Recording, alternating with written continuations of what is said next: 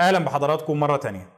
في الفيديوهات اللي فاتت إحنا تعرفنا مع بعض على بداية المحاولات الإنجليزية لاستعمار أمريكا وشفنا إزاي فشلت المحاولة الإنجليزية الأولى لاستعمار رونوك. النهارده إن شاء الله هنكمل كلامنا علشان نتعرف على أول مستعمرة إنجليزية دائمة في أمريكا مستعمرة جيمس تاون. خليكم معانا. بعد فشل محاولات انجلترا لإقامة مستعمرة إنجليزية دائمة في رونوك مشروع الاستعمار الإنجليزي لأمريكا بيتعطل شوية بيتعطل تقريبا لحد نهاية عهد الملكة إليزابيث اللي بيحصل في الفترة دي هو إنه الإنجليز بيركزوا بشكل أساسي على الحرب مع إسبانيا. الحرب دي اللي بتحتاج منهم توفير موارد ضخمة جدا والتركيز فيها بشكل أساسي وما بتسمح لهمش إن هم يركزوا جهودهم على إنشاء مستعمرات. بالإضافة لكده الإنجليز في المرحلة دي ومن خلال التجربة المريرة بتاعتهم في رونوك بيكونوا أدركوا إنه عملية الاستعمار مش عملية سهلة. الموضوع مش زي ما هم كانوا فاكرين إنه مش محتاج حاجة وإحنا بس هنروح العالم الجديد نلاقي هناك تلال من الذهب والفضة مستنيانا علشان ناخدها ونرجع. لا الإنجليز هنا بيبدأوا يدركوا إنه الاستعمار عملية محتاجة وقت طويل جدا ومحتاجة توفير موارد ضخمة ليها لو كنا عايزينها بالفعل تنجح. وعلشان كده فكرة استعمار انجلترا للعالم الجديد بتتعطل شوية. ولكن بعد وفاة الملكة إليزابيث وبعد توقيع معاهدة لندن سنة 1604 ما بين انجلترا وما بين أسبانيا بقى واضح إنه الطريق بقى مفتوح مرة تانية أمام انجلترا علشان تجدد مشروعها لاستعمار أمريكا. من ناحية انجلترا بقت شايفة إنه حاليا مفيش بيننا وبين أي دولة تانية حروب وعلشان كده السفن الإنجليزية تقدر تبحر من وإلى العالم الجديد بسلام. مفيش حد هيهاجمها في البحر. السفن الأسبانية مش هتهاجم السفن الإنجليزية وتمنعها من الوصول إلى المستعمرات بتاعتنا. وبكده انجلترا تضمن خطوط اتصال سريعة مع مستعمراتها. مش هيتكرر نفس الخطأ اللي حصل مع رونوك بإن إحنا نسيب مستعمرة معزولة تماما لمدة ثلاث سنين. لا اللي بيحصل هنا إنه الإنجليز بيلاقوا إن أي مستعمرة تابعة ليهم السفن بتاعتهم هتقدر توصل لها في خلال شهرين تقريبا. ودي فترة كويسة جدا وما تسمحش بان المستعمرة تموت من الجوع أو من اعتداءات السكان المحليين زي ما حصل قبل كده. بالإضافة لكده على الجانب الآخر الأسبان كان واضح إنهم بعد توقيع معاهدة لندن مش ناويين يدافعوا عن مبدأ احتكار أسبانيا للعالم الجديد. خلاص الأسبان كان واضح إنه اللي عندهم مكفيهم. المناطق الخاضعة بالفعل للنفوذ الأسباني كانت بتشغل كل جهد ووقت أسبانيا. أسبانيا ما كانش عندها لا القدرة ولا الرغبة في إن هي تبسط نفوذها على مناطق جديدة. وعلشان كده كان خلاص بقى واضح جدا إنه اللي عايز يستعمر أي منطقة لم تخضع بعد للنفوذ الأسباني يتفضل. أسبانيا مش هتعارضه. وعلشان كده الملك جيمس الأول ملك انجلترا بيجي في 10 أبريل سنة 1606 بعد سنتين تقريبا من توقيع معاهدة لندن مع إسبانيا وبيقرر إن هو يعيد إحياء فكرة استعمار انجلترا لأمريكا. طيب هيعمل ده إزاي؟ الملك جيمس هنا بيقرر إن هو يلجأ لسياسة إنجليزية تقليدية أثبتت نجاح شديد على مدار مئات الأعوام. السياسة دي بتتلخص في إنه البلاط الإنجليزي يحاول يحقق أقصى مكاسب ممكنة بدون ما يخاطر بأي شيء أو بدون ما يتحمل خسائر. طيب هيعمل ده إزاي؟ الملك جيمس بمنتهى البساطة بيلاقي إن إنجلترا كدولة لو حبت تبسط نفوذها وسيادتها على مناطق في أمريكا محتاجة إن هي توفر موارد ضخمة جدا سواء من الجنود أو السلاح أو التمويل أو الوقت اللي هتستثمره في الحملات دي. الاستثمار الضخم ده ما بيكونش واضح إمتى وإزاي البلاط الإنجليزي ممكن يقدر يعوضه. وعلشان كده الملك جيمس بيلاقي إنه دي مغامرة أكبر من إنه البلاط الإنجليزي ممكن يدخلها. لا إحنا مش هنخاطر بكل التكلفة دي مش إحنا اللي هنتحملها. امال مين اللي هيتحمل التكلفة دي؟ الملك جيمس بيقرر في 10 أبريل 1606 إن هو يمنح الامتياز والحق الحصري في استعمار منطقة فيرجينيا لشركة خاصة. منطقة فيرجينيا اللي إنجلترا أعلنت سيادتها عليها في عهد الملكة إليزابيث. الملك جيمس بيقرر إن هو هيمنح الحق الحصري في إقامة المستعمرات فيها لشركة خاصة اسمها شركة فيرجينيا. شركة فيرجينيا هتكون هي المسؤولة عن استعمار المنطقة دي عن إقناع المستعمرين بالانتقال ليها وعن تحمل نفقات انتقال المستعمرين دول من إنجلترا إلى العالم الجديد وتحمل نفقات إقامة أماكن لمعيشتهم في المستعمرات الجديدة اللي هم هيكونوها دي. طيب هنا الشركة كسبانة إيه؟ والبلاط الإنجليزي كسبان إيه؟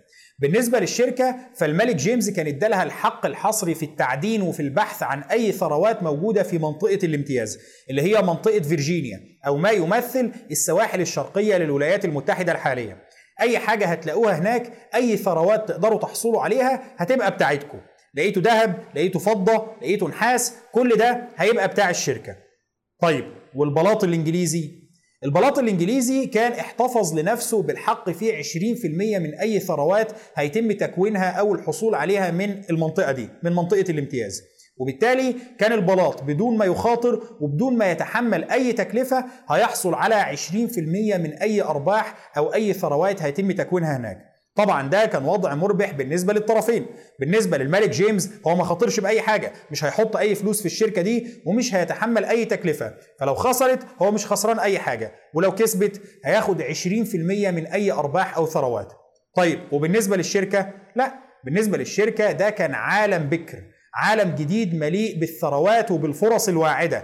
واللي الاسبان كانوا أثبتوا قبل كده إنه العالم ده يمكن تحويل ثرواته دي لثروات حقيقية موجودة في أوروبا. وعلشان كده الشركة كانت شايفة إن إحنا نبقى عبط لو ما استغليناش الفرصة دي. وبنهاية سنة 1606 كانت شركة فيرجينيا اللي بتحمل امتياز استعمار منطقة فيرجينيا في أمريكا انقسمت لشركتين أو اتحولت لشركتين. الشركة الأولى اللي هي شركة فيرجينيا لندن. والشركة الثانية اللي هي شركة فيرجينيا بليموث واللي من باب التبسيط بقوا بيتسموا بعد كده شركة لندن وشركة بليموث. المنطقة اللي كانت الشركة أو شركة فيرجينيا بتحمل امتياز استعمارها اللي هي المنطقة الممتدة من خط عرض 34 شمالا وحتى خط عرض 45 شمالا بتتقسم ما بين الشركتين. بحيث إنه شركة لندن بتحصل على الجزء الجنوبي منها بينما شركة بليموث بتحصل على الجزء الشمالي منها. الجزء الجنوبي اللي بتحصل عليه شركة لندن اللي هو بيشمل بشكل أساسي حاليا ولايات كارولاينا الشمالية وولاية فيرجينيا. بينما الجزء الشمالي اللي بتحصل عليه شركة بليموث هو اللي بيشمل حاليا بشكل أساسي ولايات ماساتشوستس وولاية مين. طبعا كان واضح هنا إنه في منطقة بيتداخل فيها نفوذ شركة لندن مع نفوذ شركة بليموث اللي هي المنطقة اللي في الوسط. ولكن ده ما كانش معناه إن في تضارب ما بين الشركتين. بالعكس الشركتين في النهاية بيشتغلوا وفقا للشروط اللي حطها التاج الإنجليزي والشركتين في الأصل يعتبروا شركة واحدة اللي هي شركة فيرجينيا. وعلشان كده ما كانش في مجال للتضارب ما بينهم وإنما الموضوع كان أقرب للتنافس. يعني كل شركة منهم بتقرر إن هي تركز على الجزء اللي يعتبر حق خالص ليها واللي ما بيتداخلش مع نفوذ الشركة الثانية وبيقرروا إنه طيب بس لما ننجح في إن إحنا أصلا نعمل مستعمرات دائمة في كل منطقة نفوذ خالصة ونوصل لمنطقة النفوذ المشتركة ساعتها ممكن نبقى نقسمها أو ممكن نشوف حل للموضوع. ولكن في النهاية خلينا بس نبدأ ونحاول نقيم مستعمرات في المناطق دي. طبعا الشركات دي بيتم انشائها بناء على حق الامتياز أو المرسوم الصادر عن الملك جيمس سنة 1606 واللي بيتبعوا بعد كده أكتر من مرسوم كان أهمهم مرسوم سنة 1609 ومرسوم سنة 1612 المراسيم دي كلها بتمنح للشركات دي الحق في استعمار واستغلال المناطق اللي تم تحديدها لها. بالإضافة لكده بتمنحها حماية التاج الإنجليزي. المراسيم دي بتنص على إنه مش بس الشركات دي هتتمتع بحماية الانتاج الإنجليزي ولكن كمان المستعمرين اللي هيعيشوا في المناطق دي هيتمتعوا بحماية التاج الإنجليزي. وإن أي طفل هيولد في المستعمرات دي هيتمتع بنفس حقوق وواجبات المواطن الإنجليزي في أي مكان في العالم. وطبعا دي كانت نقطة مهمة علشان تطمئن المستعمرين اللي رايحين في المناطق دي إن إنجلترا هتدافع عنهم ضد أي اعتداءات. بالإضافة لكده المراسيم دي كانت بتنص على الحق في الحكم الذاتي للمستعمرات دي. أيوه المستعمرات اللي هتنشأ هناك في المناطق دي خاضعة للتاج الإنجليزي تابعة لإنجلترا. ولكنها برضه في نفس الوقت تابعة لشركة لندن وشركة بليموث. اللي بيحصل هنا إنه التاج الإنجليزي بيلاقي إنه من حق الشركات دي ومن حق المستعمرين اللي هيعيشوا في المستعمرات دي إنهم يحطوا القواعد والقوانين اللي بتنظم حياتهم خصوصا إن هم هيكونوا أدرى الناس بإيه القواعد الملائمة ليهم ما دام هم بعيد عن إنجلترا والظروف عندهم مختلفة تماما. ولكن في النهاية التاج الإنجليزي بيشترط شرط مهم لسريان القوانين والقواعد دي وهو موافقة الملك. أنتوا تقعدوا تحطوا القواعد والقوانين اللي أنتوا عايزينها اللي أنتوا شايفينها ان هي تناسبكم وتناسب ظروفكم وظروف حياتكم. ولكن القوانين دي لن تصبح سارية ولن يتم اعتمادها إلا بعد موافقة ملك إنجلترا عليها.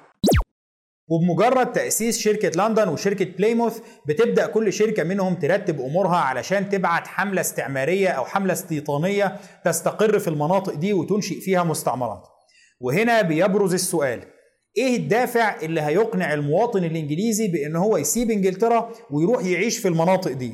يعني إحنا فهمنا البلاط الانجليزي كسبان إيه من انشاء المستعمرات وفهمنا الشركة نفسها كسبانة إيه من انشاء المستعمرات.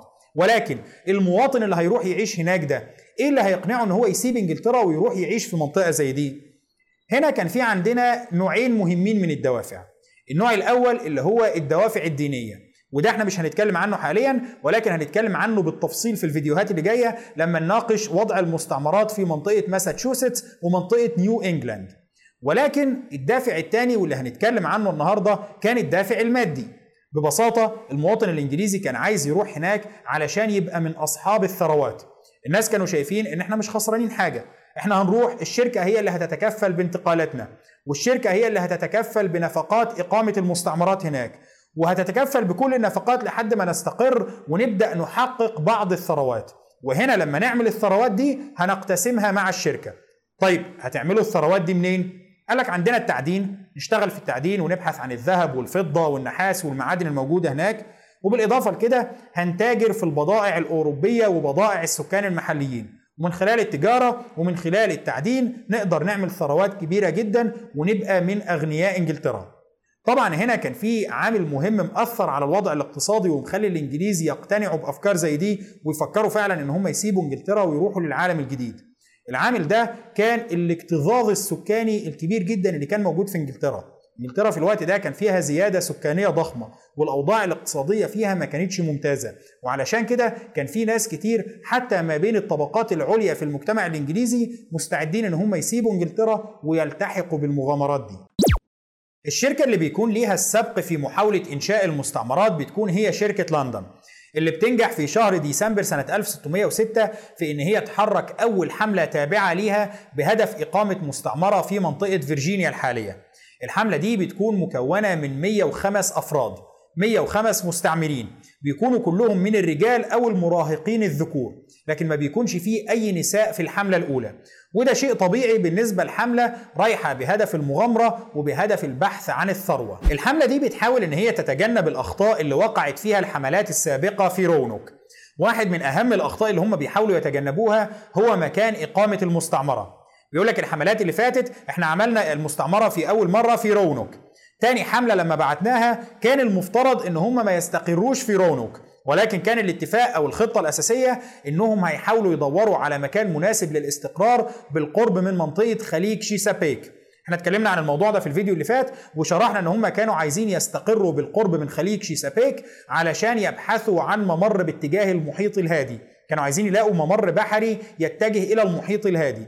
ولكن في النهاية كان في اتفاق عام على إنه منطقة رونوك ما هيش صالحة لإقامة مستعمرة. أو مش أنسب مكان نقيم فيه مستعمرة. وعلشان كده الحملة الجديدة بتقول لا إحنا المرة دي هنروح لمنطقة خليج شيسابيك زي ما كنا متفقين وهناك هنحاول نبحث عن مكان مناسب للاستقرار وإقامة المستعمرة. الحملة المكونة من ثلاث سفن بتاخد وقت طويل جدا لحد ما بتنجح في الوصول لمنطقة بورتوريكو بتاخد تقريبا أربع شهور وده كان ضعف الوقت المعتاد لرحلة بحرية زي دي.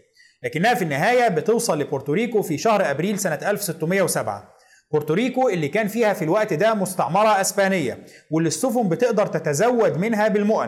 ما هو خلاص دلوقتي ما عادش في حرب ما بيننا وما بين أسبانيا. وعلشان كده السفن الإنجليزية بتتوقف هناك تتزود بالمؤن وبعد كده بتنطلق مرة تانية في اتجاه خليج شيسابيك واللي بتنجح بالفعل في الوصول له في نفس الشهر شهر أبريل سنة 1607 مع وصول الحملة لمنطقة شيسابيك بيبدأوا يدوروا عن مكان مناسب لإقامة المستعمرة. تعليمات الشركة بتكون إن أنتوا لازم تدوروا على مكان يتوافر فيه مجموعة من المواصفات. أول واحدة من المواصفات دي هو إنه يكون بالقرب من عمق القارة. ما يكونش على السواحل الخارجية. ليه؟ علشان نحميه من أي هجمات لأي دولة أوروبية. طب يا جماعة هجمات إيه؟ مش إحنا دلوقتي في حالة سلام. إنجلترا ما فيش حروب ما بينها وما بين أي دولة. الشركة بتقول أيوه ده حاليا. ولكن الله أعلم اللي جاي إيه. فإحنا خلينا في الأمان. خلينا ندخل في عمق القارة ونبعد عن السواحل الخارجية. علشان لو حصل أي توتر سياسي ما نلاقيش أسطول بحري أو أسطول حربي أسباني أو جاي من أي دولة تانية جاي يهاجم المستعمرة بتاعتنا. طيب الجزء الثاني اللي كانوا بيدوروا عليه أو العامل الثاني اللي كانوا بيدوروا عليه في المكان اللي هم هيلاقوه ده هو إنه يكون قريب من مياه عميقة تسمح برسو سفن الأسطول الإنجليزي.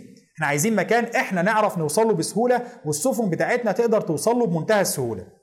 والحاجة الثالثة اللي كانوا بيدوروا عليها هو إنهم عايزين مكان يكون سهل الدفاع عنه أمام أي هجمات من السكان الأصليين. عايزين مكان ما يكونش في وسط تجمعات كبيرة من السكان الأصليين علشان نقدر وقت اللزوم أو لو حصل أي اشتباكات ما بيننا وما بينهم نقدر ندافع عن المستعمرة الإنجليزية. بعد عملية بحث مكثفة في منطقة خليج شيسابيك الإنجليز بيلاقوا نهر بيصب في الخليج ده. النهر ده اللي الإنجليز بيقرروا يسموه على اسم الملك بتاعهم. بيسموه نهر جيمس الإنجليز بيقرروا إن هم يتوغلوا بالسفن بتاعتهم دي داخل نهر جيمس بحثا عن مكان يصلح لإقامة المستعمرة. المناطق اللي الإنجليز كانوا بيتوغلوا فيها دي كانت لا تزال جزء من منطقة فيرجينيا اللي الشركة لها حق الامتياز بتاعها واللي كان تابع ليها المنطقة اللي تم إقامة مستعمرة رونوك قبل كده فيها. ولكن الإنجليز هنا كانوا بعيد عن منطقة نفوذ قبائل السيكوتان اللي كانوا مسيطرين على المنطقة اللي موجود فيها جزيرة رونوك. القبائل اللي كانت مسيطرة على المنطقة دي كانوا مجموعة ضخمة من القبائل القوية جدا واللي عددها كبير اللي كانت بتعرف باسم قبائل البوهاتان. البوهاتان كانوا مجموعة من القبائل المحلية. عددهم تقريبا 30 قبيلة. كل قبيلة من القبائل دي كانت بتخضع لسلطة زعيم محلي قائد قبيلة محلي. والزعماء دول كانوا بيخضعوا بدورهم لسلطة زعيم كبير اللي هو كان بيحكم البوهاتان كلهم. الزعيم الكبير ده ما كانتش كل القبائل بتدين له بالولاء بنفس الدرجة. بعض القبائل كانت بتخضع لحكمه بشكل شبه مباشر بينما في قبائل تانية كانت لا تخضع له إلا بشكل اسمي فقط. ولكن في النهاية كان في نوع من الترابط ما بين القبائل دي شبيه بنظام الكونفدرالية الموجود حاليا. ده كان نظام السلطة المتعارف عليه في أوساط القبائل دي. القبائل دي كانت بتدين كلها زي ما قلنا لزعيم واحد. الزعيم اللي كان موجود في وقت وصول الحملة الإنجليزية كان اسمه واهون سيناكو. ولكن في النهاية الإنجليز قرروا إن الراجل ده هيبقى اسمه بوهاتان. ما دام القبائل دي اسمها بوهاتان فالزعيم هو كمان اسمه بوهاتان. وعلشان كده في جزء كبير جدا من المصادر بيستخدم اسم بوهاتان كاسم للزعيم ده. البوهاتان كانوا بيعبدوا إلهين بشكل أساسي. الإله الأول كان اسمه أهوني. وده كان صاحب المكانة الأعلى. ده اللي كان البوهاتان بيفترضوا إن هو خلقهم. بينما الإله الثاني صاحب المكانة الأقل نسبيا كان اسمه أوكي. وده كان المفترض إنه أخو أهوني. لكنه كان ده الإله اللي بيستجيب لصلوات البشر واللي كانوا بيقدموا له القرابين. بالإضافة لكده البوهاتان كانوا بيقدسوا مجموعة كبيرة جدا من الأرواح ومن قوى الطبيعة. المحاصيل الرئيسية اللي كانت موجودة في منطقة نفوذ البوهاتان كانت الذرة والتبغ. طبعا غني عن الذكر أن الذرة والتبغ كانت من المحاصيل اللي العالم القديم لم يعرفها إلا بعد اكتشاف الأمريكتين. المحاصيل دي اللي ما كانش العالم القديم يعرفها أبدا قبل القرن ال15 ولكن بعد اكتشاف الأمريكتين بدأ يتم نقل المحاصيل دي إلى العالم القديم. على رأس المحاصيل دي طبعا كان التبغ والذرة ولكن كانت بتشمل كمان الطماطم والبطاطس والأناناس والكاكاو وغيرها من المحاصيل اللي كانت موجودة بشكل حصري في العالم الجديد إلى أن تم اكتشاف العالم الجديد واكتشاف المحاصيل دي بالتبعية. البوهاتان كان عندهم احترام للمرأة بدرجة كبيرة وكان وارد أن المرأة تتولى منصب زعيم القبيلة بالرغم من أنه طبعا كانت فرصة الرجال في تولي المنصب ده أعلى دائما من فرصة النساء. البوهاتان كانوا بيسيطروا على منطقة طولها حوالي 100 ميل وعرضها حوالي 100 ميل. حوالي 160 كيلو في 160 كيلو. المنطقة دي كان بيعيش فيها من 20 ل 30 ألف فرد خاضعين لسلطة البوهاتان. وهي دي المنطقة اللي الإنجليز بيقرروا إن هم يختاروها لإقامة أول مستعمرة إنجليزية في أمريكا. الإنجليز بعد ما بيتوغلوا في نهر جيمس شوية بيوصلوا لشبه جزيرة موجودة داخل النهر. شبه الجزيرة دي الإنجليز بيشوفوا إن هي مناسبة لإقامة المستعمرة بتاعتهم من كل النواحي. من ناحية كانت المياه المحيطة بها مياه عميقة وبالتالي كانت بتسمح برسو سفن الأسطول الإنجليزي بسهولة. ومن ناحية تانية إحنا ما كناش على المحيط. ده إحنا داخل نهر متصل بخليج متصل بالمحيط. ده معناه إن الإنجليز كانوا بعيد تماما عن أي هجمات أوروبية محتملة. ومن ناحية ثالثه الإنجليز بيلاقوا إن شبه الجزيرة دي خالية تماما من السكان الأصليين. ما كانش فيه أي حد من البوهاتان ساكنين داخل شبه الجزيرة دي. وده بيشجع الإنجليز على الاستقرار فيها لأن استقرارهم فيها هيتم بدون قتال مع البوهاتان وبدون استفزاز ليهم. وبكده الإنجليز مش هيبدأوا استقرارهم في المنطقة دي باستعداء البوهاتان أو ببدء حرب. طبعا الإنجليز ما بياخدوش بالهم في الفترة دي إنه طيب ليه البوهاتان سايبين شبه الجزيرة دي بدون ما يستقروا فيها؟ ما بيقدروش يستوعبوا إنه في سبب خلى البوهاتان يسيبوا المكان ده فارغ تماما. ولكن إحنا هنتكلم عن النقطة دي في الفيديو اللي جاي إن شاء الله. عموما الإنجليز بيشوفوا إن استقرارهم هنا هيكون له ميزة استراتيجية كمان إنه حتى في حالة حدوث قتال مع البوهتان شبه الجزيرة هتكون محمية بالماء من ثلاث نواحي بينما الإنجليز هيضطروا إن هم يدافعوا عنها أو يحموها من هجمات البوهتان من اتجاه واحد فقط اللي هو الاتجاه اللي هي متصلة فيه باليابسة. وعلشان كده الإنجليز بيقرروا إن هو ده المكان اللي هينشئوا فيه المستعمرة بتاعتهم. وبالفعل 104 مستوطن إنجليزي بينزلوا من على متن الثلاث سفن علشان يستقروا في شبه الجزيرة دي. 104 مش 105 لأنه في واحد من المستوطنين دول مات في الطريق. ال 104 مستوطن اللي بينزلوا في المنطقة دي بيؤسسوا مستعمرة. المستعمرة دي هي اللي هتكون أول مستعمرة إنجليزية دائمة في أمريكا. المستعمرة دي اللي هتعرف باسم مستعمرة جيمس تاون هنقف لحد هنا النهارده إن شاء الله. شكرا لحضراتكم وإن شاء الله الأسبوع الجاي نكمل كلامنا.